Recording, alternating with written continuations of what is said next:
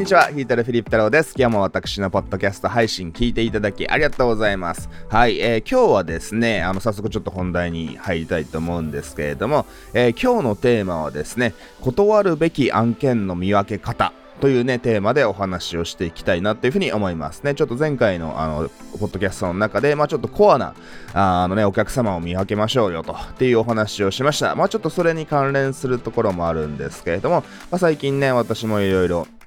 あの、なんかね、いろんな会社さんからご提案とかお問い合わせをいただく中で、そのやっぱりですね、あの、まあ、決断をしなくちゃいけないというか、まあ、ある意味お客様をお断りすることっていうのが、ま、非常に多くあるので、まあ、そのね、あの、私が考える、これすべての人にとっては当てはまるものではありません。あの、状況とかステージとかですね、まあ、あなたのビジネスの目的にとよって全然ね、あの、変わるんですけども、私が考える、まあ、その断るべき案件の見分け方と、ね、どういう方、考え方で、あの、やっぱりそのね、人生というか自分の時間、その会社のリソース、ね、僕らのビジネスのリソースってのは有限なので、あの、やっぱりね、ちょっと、あの、これどうしようかなっていうかね、受けるべきか断るべきか迷うなってことを、まあ僕でも全然よくあるわけなんですけれども、まあそういった時にね、そのどういう、あの、判断基準で、まあ仕事を受けるか、取引を行うか否かっていうことをね、えー、ちょっと僕もいろいろ考えることが最近多いので、まあその考え方をね、ちょっとシェアしたいと思います。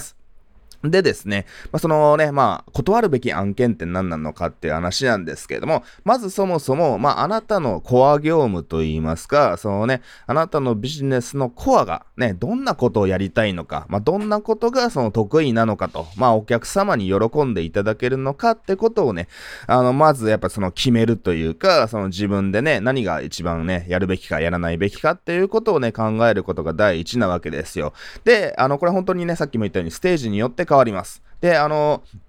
まあね、なぜこういうお話をしようかと思ったかっていうと、まあそもそものね、きっかけはやっぱそのね、私ってそのマーケティングを教えている、まあ先生なわけですよ。で、まあ講師業をしている、まあコンサルタントで、まあいわゆる先生と呼ばれる立場なわけですよ。で、まあそのクライアント様に、まあ助言を提供するのが、まあコア業務といいますか、えー、私の会社のね、一番のね、強いポイントだと思っております。で、あのね、あの、僕の場合もその広告のやり方とかですね、まあ結構海外のツールをね、あの、駆使して、まあ最先端のマーケティングとかね、あの、売れるオンライン上のね、あの仕組みとかをね、いろいろご自自分で実践して、まあそれをクライアント様にね、教えてるっていうね、あのまあ強みがあるわけですよ。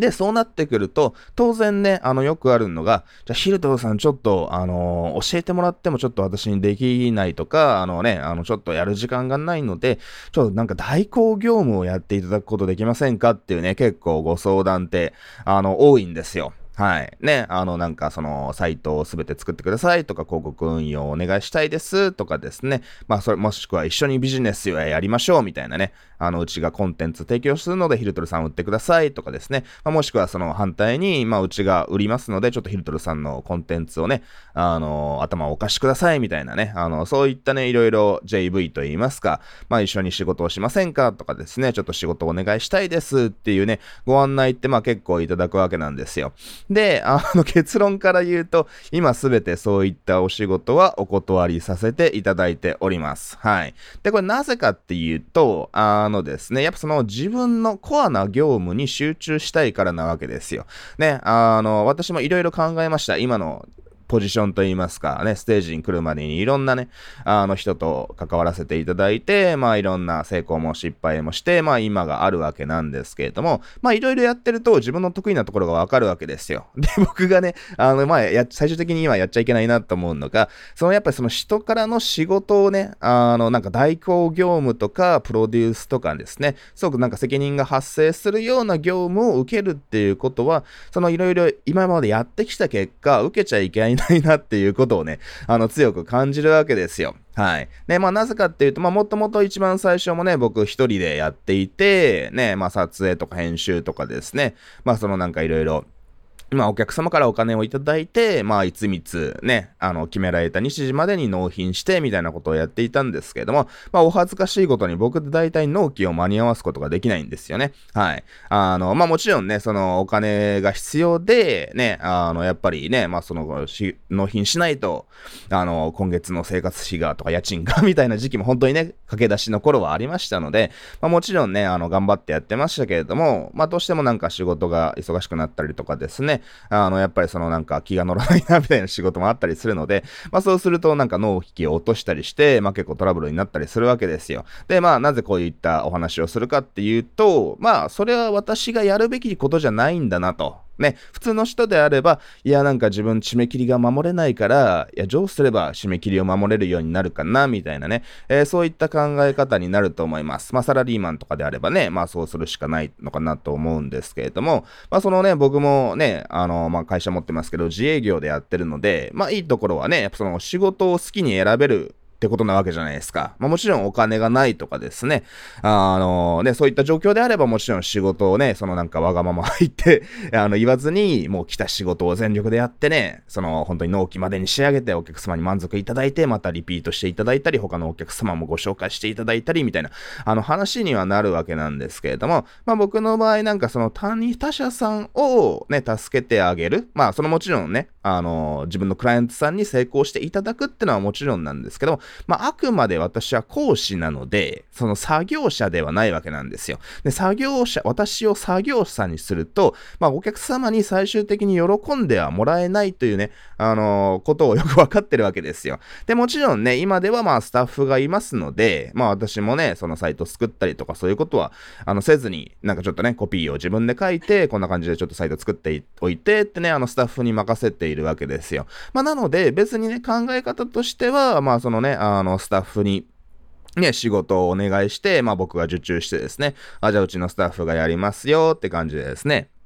まあそういった代行業務を、まあ、受けることもまあ可能ではあるわけなんですけれども、でもそうなってくると、ね、やっぱその僕もね、少人数でやってますので、あのなんかお客様の仕事がね、受注案件、ね、そのやっぱ自社案件し、他のね、会社の仕事を受けちゃうと、どうしても自社案件よりもね、絶対優先しなくちゃいけないわけじゃないですか。他社さんとの仕事なので、まあそのね、絶対にね、あの無理な納期でもね、あのもう徹夜してでも仕上げるみたいな、ね、あの話になるのが他社案件ですよね。その人から受注を、えー、するっていう場合に。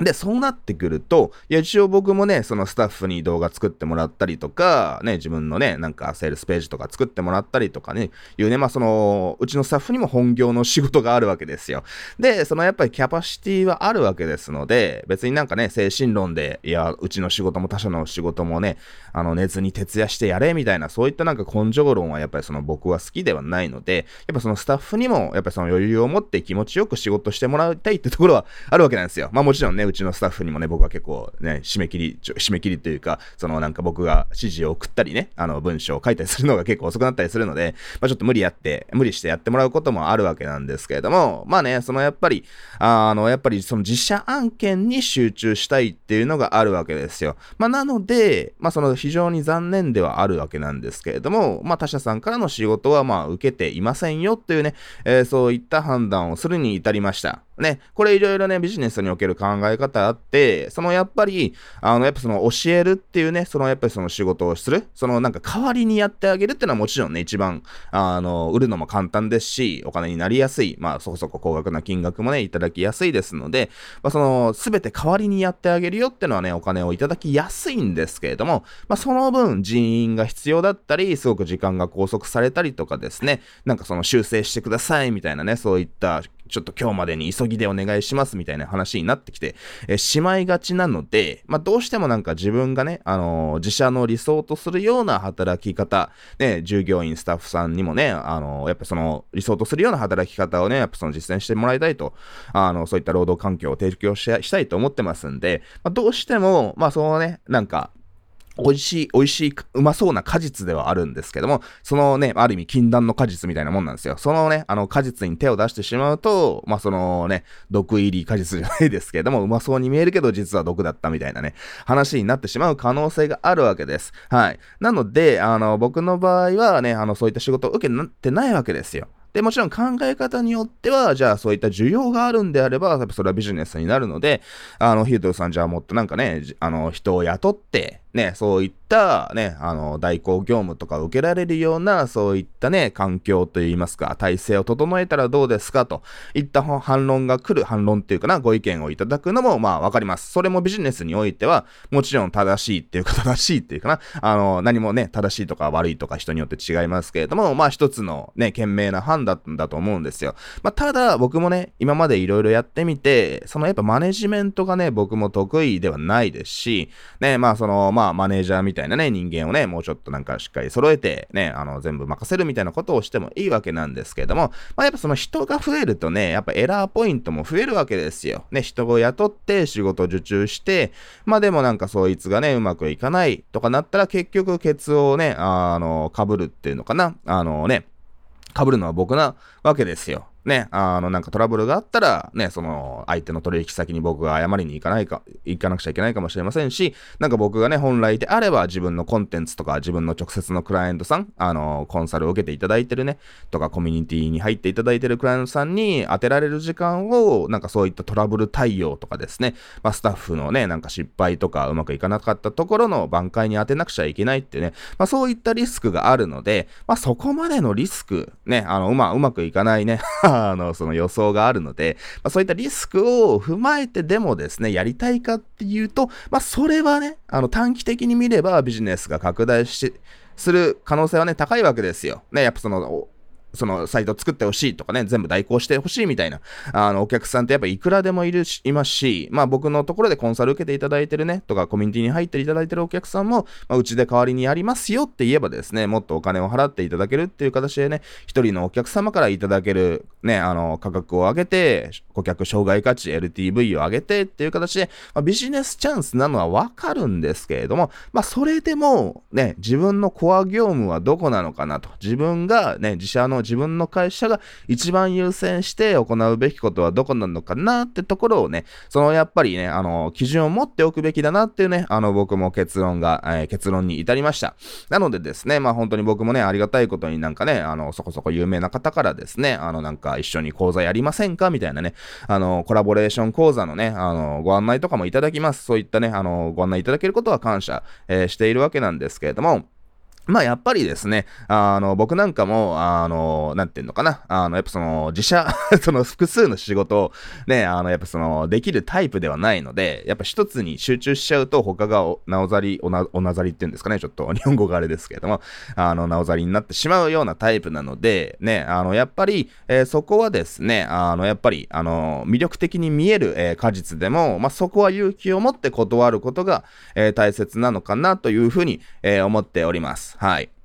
ね、まあなので、そのね、まあちょっとコラボ講座に関してはまた別の機会にお話してもいいかなと思ってるんですけれども、まあそのね、やっぱりその下手にね、あの他社さんとコラボするのもまあ危険なわけですよ。ね、あの、やっぱり、まあ僕なんかもね、そういったお誘いをいただいて、ね、あの、一緒になんか組んで講座をやるっていうと、まあそのね、新しい層にね、あの、日々、あの、なんていうのかな、自分の存在をね、あの、露出することができるので、まあ、めちゃくちゃメリットはあるわけなんですけども、まあ、それはね、あの、デメリットも、まあ、あのね、含まれていて、ね、まあそういった誰かと組んで一緒にやると、まあ自分のお客さんとかすでに自分のことを好きなお客さんが、あれ、この人とやるのか？みたいなね、あの、そういった気持ちになったりするわけですよ。まあ僕なんかも、あの、まあとあるね、結構マーケッターさんが僕昔から結構好きで、ね、あの、結構世代も近い方だったので、ね、あの、すごく結構尊敬してたんですけれども、あのまあ、その方が、まあ、とある時ね、多分誘われたんでしょうけれども、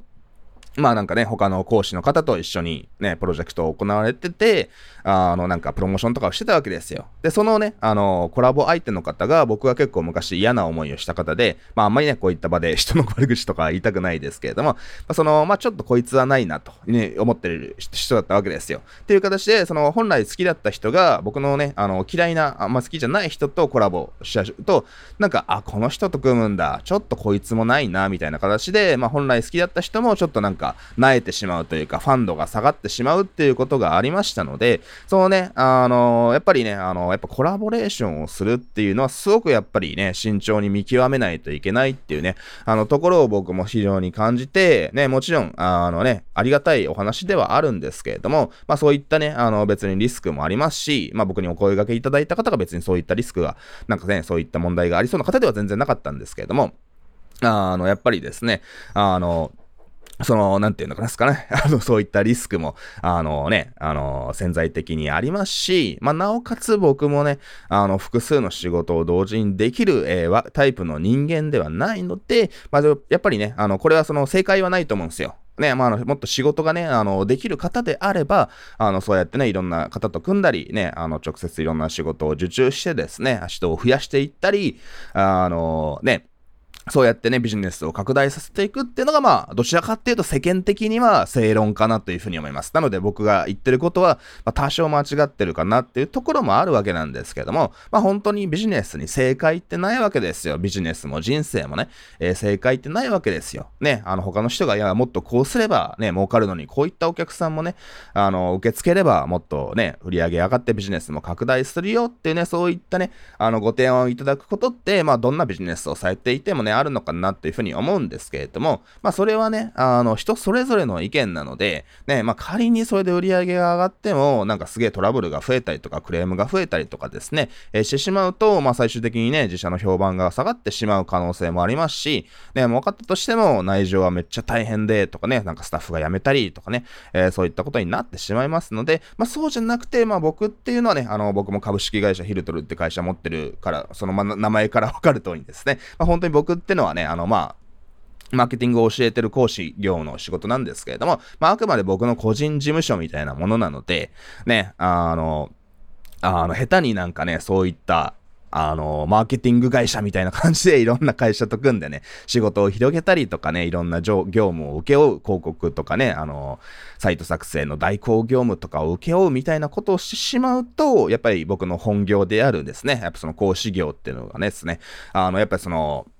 どうしてもね、あの、フルでコミットできなくなってしまう。というのはね、僕も自分のね、あの、性格からわかるので、あの、僕は本当に、そのね、自分のコアに集中をすると。まあ、自分はね、そのやっぱ海外のやり方を学んだりとか、まあ、そのね、動画コンテンツを作るたりしてね、お届けするのがやっぱ得意で、まあ、それでね、あの、結果出していただけるっていう方がね、喜んでいただけるっていうのが僕の一番の強みですし、まあ、本当にね、あの、なんていうのかな、あの、まあ、最近は個別コンサルとかもやってないんですけれども、まあ、そのね、あの、お客様とに、ね、できるだけお伝えして、ね、まあ、本当に結果を出してもらうと。っていうところがですね、あの僕の一番の喜びですので、まあ、そこで下手にお金をね、あの欲しいからと、ちょっともうちょっと売り上げ増やしたいからっていうね、えー、そういった甘い誘惑に負けてしまうと、まあ非常に危険だなっていうふうにね、思いましたので、まあ、ちょっとね、お伝えしたいことは別にね、まあこれを聞いてるあなたがどんなお仕事をされているかっていうのはね、あの人によって違いますので、まあぜひ自分のコアを持ってくださいと。いうお話なわけです。ね、本当にビジネスをね、始めた駆け出しの頃は僕もそうでしたけれども、まあ人からお仕事をね、人様から、他社さんからお仕事をいただくと。と言って、まあそういった業者さんみたいな形でやっていくのが、まあ一番硬いです。ね、まあ最近ね、プログラミングとか動画編集とかね、えー、そういったね、あの、なんかノーコードでサイト作成とかね、デザイナーになるとかね、そういったね、あの、まあスキルを教えるね、スクールはたくさんありますので、まあ別にね、まあそれがどこがいいとか悪いとか全然僕も言えませんし、僕のクライアントさんにもそういったことをやられてる方いらっしゃいますので、あの、全然ね、そういったスクールに入ってスキルの学ぶのは全然いいと思います。はい。まあ、それがね、そうやっぱ企業のきっかけになってってて、なるっていうね、ところはあります、ああるので、まあ、それは全然構わないんですけれども、で、まあ別にあなたがそれをね、なんか人から受注のサイトを作ったり、動画作ったりっていうことがね、あの、楽しければ一緒やっていけばいいと思うんですけども、まあ僕はやっぱその人の、なんかね、でた、あのー、裏か、自分が裏方として、なんか人の仕事を代わりにやるっていうよりかは、そのやっぱ僕自身の知名度を上げて、まあ、僕が教えをね、授けるので、あとはまあ自分でやってくださいと。わからないことはもちろん何でもね、お金いただく限りは何でもお答えしますので、そのまあ一緒にやりましょうよとかね、やり方を教えますよと。ね、っていうそういったところにサービスをとどめているおかげでですね、あの、やっぱり、あの、僕もね、より新しい情報を手に入れたり、新しいことをね、実践したり、自分の活動をする、えー、時間が取れますので、まあ自分の本業がうまくいくのかなっていうね、あのところがありますので、まあ僕の場合は最初はね、そうやっていろんな受注から始めたんですけれども、えー、やっぱそれは自分に合わないなと。ね、なんかその、この人の話よりもね、俺の方が多分楽しい、ね、あの役に立つコンテンツを届けられるのに、なんで俺がね、裏方としてこの人のことを手伝ってるんだみたいなね、えー、僕は偉そうに聞こえるかもしれませんけれども、まあそういったね、あの気持ちがね、あの強くなってきて、まあ、一時期からすべてそういったお仕事はお断りして他社さんにね、あの、やってもらったり、あの、他社さんに仕事を引き継いでもらって、まあ自分はその講師業にね、あの、専念するっていうことをしましたので、まあそれは今後もね、うちの我が社の方針として、まあ僕のビジネスパートナーもいて、ね、まあ僕はどうしようかなって迷った時にね、そのやっぱり、いや、そういうのはやめて、もう、自分のね、強みに集中した方がいいよって言ってくれるね、まあそういったビジネスパートナーもいるので、まあ本当にありがたいことではあるんですけれども、あの、そういう形でね、その自分のコアを明確にしているので、僕のビジネスもうまくいってますし、まあ、この方針をね、崩さずにいこうと思ってますので、えー、ぜひあなたもね、何が、何が正解なのかっていうのはありません。ね、ビジネスも人生もね、何が正解なのかってはありませんので、まあ、あなたがどうしたいかってのを考えてください。あなたの理想のビジネスはどんな働き方なのかな、どんな仕事の仕方なのかなと、そしてお客様にどうなってほしいのかなっていうね、えー、それが明確になっていれば、よりお客様もね、あの、しっかりついて、えー、来てくれます。ね、あなた自身、僕ら自身がなんかそれ迷ってしまうと、そのやっぱり迷いってのは客様に伝わってきてしまってですね、なんかサービスの、まあどうしてもなんかいろんなね、仕事とか業務を下手に増やしてしまうと、どうしても人のね、あの、やっぱりその集中力っていうのは限りがありますので、ね、そのやっぱり、そのサービス、それがサービス低下につながってしまって、お客様が離れていってしまうってことにも絶対につながりますので、えー、ぜひね、短期的なね、売上アップが、っていうのはね、あの、したいと、まあ、これはこの仕事をね、お金取らないと会社が潰れるみたいな状態だったら何受けてもいいですけれども、まあ、できるだけそうならない状況であれば、ぜひね、そういった甘いことは、甘い話っていうのはですね、ちょっとしん、あのー、なんていうのかな、慎重に考えて、何を受けて、どんな仕事に集中すべきなのかっていうのをね、ぜひあなたも考えてみて、変な案件はね、受けないっていう風にね、ちょっとね、あのー、ちょっとマインドセットを整えてほしいなっていう風に思います。えー、それでは今回も最後まであのご視聴いただきありがとうございました。また次回の放送も楽しみにしておいてくださいね。それではまたね。バイバーイ。